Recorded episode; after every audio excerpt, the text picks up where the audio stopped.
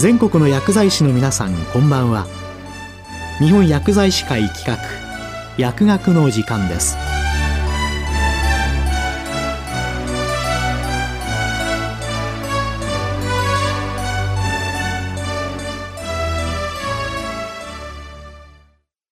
今日は日薬アワー薬剤師から一般の方々へ向けた新型コロナウイルスワクチンに関する FAQ について。日本薬剤師会常務理事橋場はじめさんにお話しいただきます今回は日本薬剤師会作成の薬剤師から一般の方々に向けた新型コロナウイルスワクチンに関する FAQ についてお話しいたします。新型コロナウイルスは日本のみならず世界中で猛威を振るい、2021年5月末時点で感染者数は1億7000万人を超え、死者も370万人を超えるという事態となり、私たちの健康を脅かしています。新型コロナウイルス感染症に対しては、未だ根本的な治療薬が見つからず、地域で感染者が急増すると、医療体制が逼迫するなど、社会生活への影響が多大であることは皆様ご存知の通りです。それゆえに、新型コロナワクチン接種は、この感染症を収束させる手段として、欠かすことのできないものであり、多くの国民に新型コロナワクチン接種を受けていただく必要があります。そのためには、国民の方々の新型コロナワクチンに対する信頼感、安心感が重要な要因となります。日本における新型コロナワクチン接種については、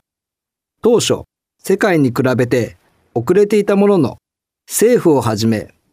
自治体及び医療関係者などの努力もあり、かなり進んできております。これからもますます進んでいくものと思われます。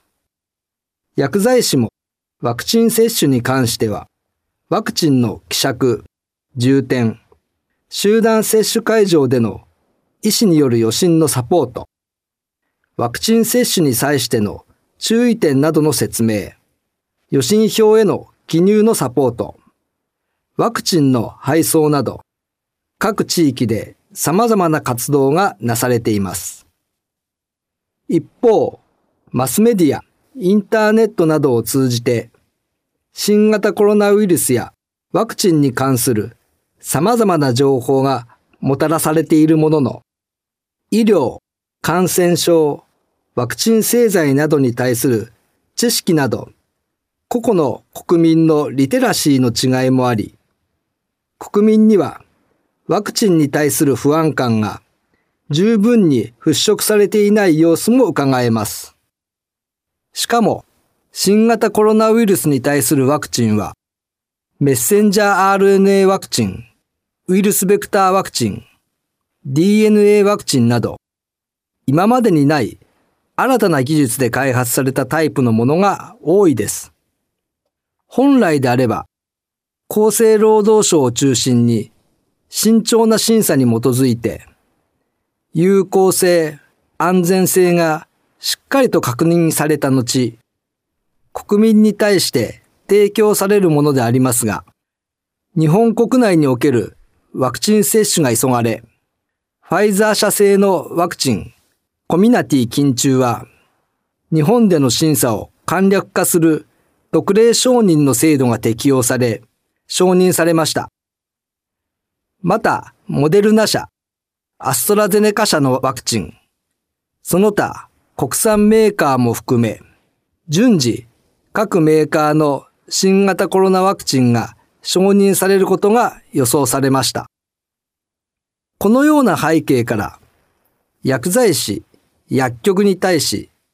地域住民から新型コロナワクチンに対する数多くの問い合わせがあるであろうと、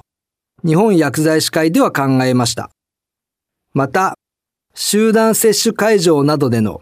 薬剤師の役割として、予診に対するサポートを各自治体から依頼されるケースも目立っており、その際に接種会場に来た地域住民から質問を受けることも想定されました。そこで日本薬剤師会では薬局やワクチン接種会場などで薬剤師が最新で根拠のある情報をもとに国民にできる限り正確に説明するためのツールとして薬剤師から一般の方々に向けた新型コロナウイルスワクチンに関する FAQ、こちらを作成しました。当会では、日本で新型コロナウイルスの陽性者がまだ十数例の報告であった2020年2月に東海会長本部長とする新型コロナウイルス感染症対策本部、こちらを設置し、この対策本部を中心として厚生労働省と密接な連携のもと、各都道府県薬剤師会や関係団体などと連絡を取り合い、具体的な対応策について検討し、取り組みを実施してまいりました。さらに、2021年1月には、日本での新型コロナワクチンの承認に目処が立ち、具体的なワクチン接種方法について、政府や自治体が検討を進めていることに対応するために、対策本部を3つの班に組織改編しました。そのうちワクチンについては、第2班が医療従事者、一般国民へのワクチン接種現場における薬剤師の協力について、国や都道府県薬剤師会、日本医師会、日本病院薬剤師会などの他団体との調整、実施を行い、第3版が一般国民へのワクチンの有効性、安全性、注意事項など医薬品情報の啓発、提供について国、日本医師会、都道府県薬剤師会、他団体、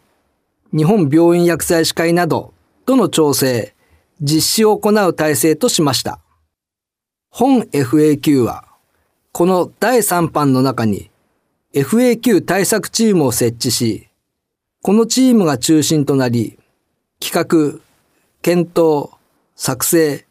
更新を行っています。また、外部の感染症に詳しい病院薬剤師の皆様にもご意見をいただいております。本 FAQ の作成にあたり、最も気をつけた点としては、国民にできるだけわかりやす、平易な言葉を用いた文章を心がけました。また、世の中に氾濫している情報に惑わされていると考えられる国民に正しい理解を行っていただくために、根拠となるデータについては、国内、国外ともオーソライズされたデータを使用しています。本 FAQ の構成は、質問の例、質問に対する一般向け説明の例、その説明のための根拠データ、データの元となる資料となっています。質問の例については、国民が疑問に思っているだろうと想定した質問について記載し、ワクチンの性質、安全性、予想される副反応、接種を受ける際の注意点、接種可能な方、できない方、など、多岐にわたる種類の質問を設けました。一般向け説明の例は、薬剤師が薬局やワクチン接種会場などで国民から質問を受けた際の回答を例として示しました。先ほど申し上げました通り、なるべく国民にわかりやすく平易な文章を心がけておりますが、薬剤師の皆様には、現場においてさらに国民のリテラシーの違いに配慮するとともに、いたずらに不安を招くことのないよ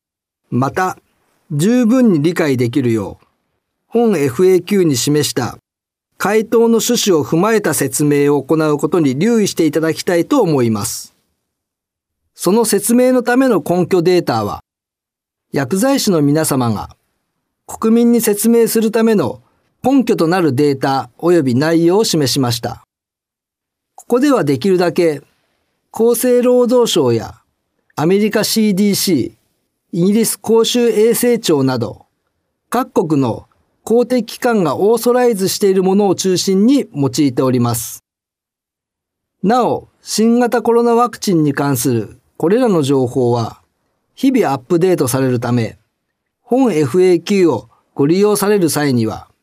薬剤師の皆様も最新の情報を確認していただけるとありがたいです。最後に、ワクチン接種に関しては、個人の自由意志で行われるということが前提ではありますが、新型コロナウイルス感染症を収束に向かわせるためには、必要不可欠な方策であります。ただ、ワクチン接種が進み始めた現状においても、不安を口にされる国民もまだまだいらっしゃると聞き及んでいます。ワクチン接種に反対する方々もいらっしゃいます。薬剤師は薬局、集団接種会場、その他数多くの場面で広く国民に接する機会があります。その機会を通じて説明を行い、多くの国民がワクチンについて十分に学び、ワクチン接種が感染拡大予防の効果的な手段であることを理解していただき、その上でワクチン接種を受けていただくことが大切です。国民と向き合う薬剤師には、このような認識に立って、丁寧な説明をお願いしたいと思います。そして、このことは薬剤師法第1条にあります。薬剤師はその他薬事衛生を司ることによって、公衆衛生の向上及び増進に寄与し、もって国民の健康な生活を確保するものとする。こちらにまさしく当てはまる大切な業務です。そのために本 FAQ が活用されますと幸いであります。そして人類が新型コロナウイルス感染症を克服することを祈っております。今日は日薬アワー薬剤師から一般の方々へ向けた新型コロナウイルスワクチンに関する FAQ について日本薬剤師会常務理事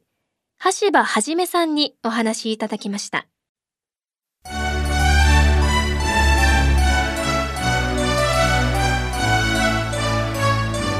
日本薬剤師会企画。薬学の時間を終わります。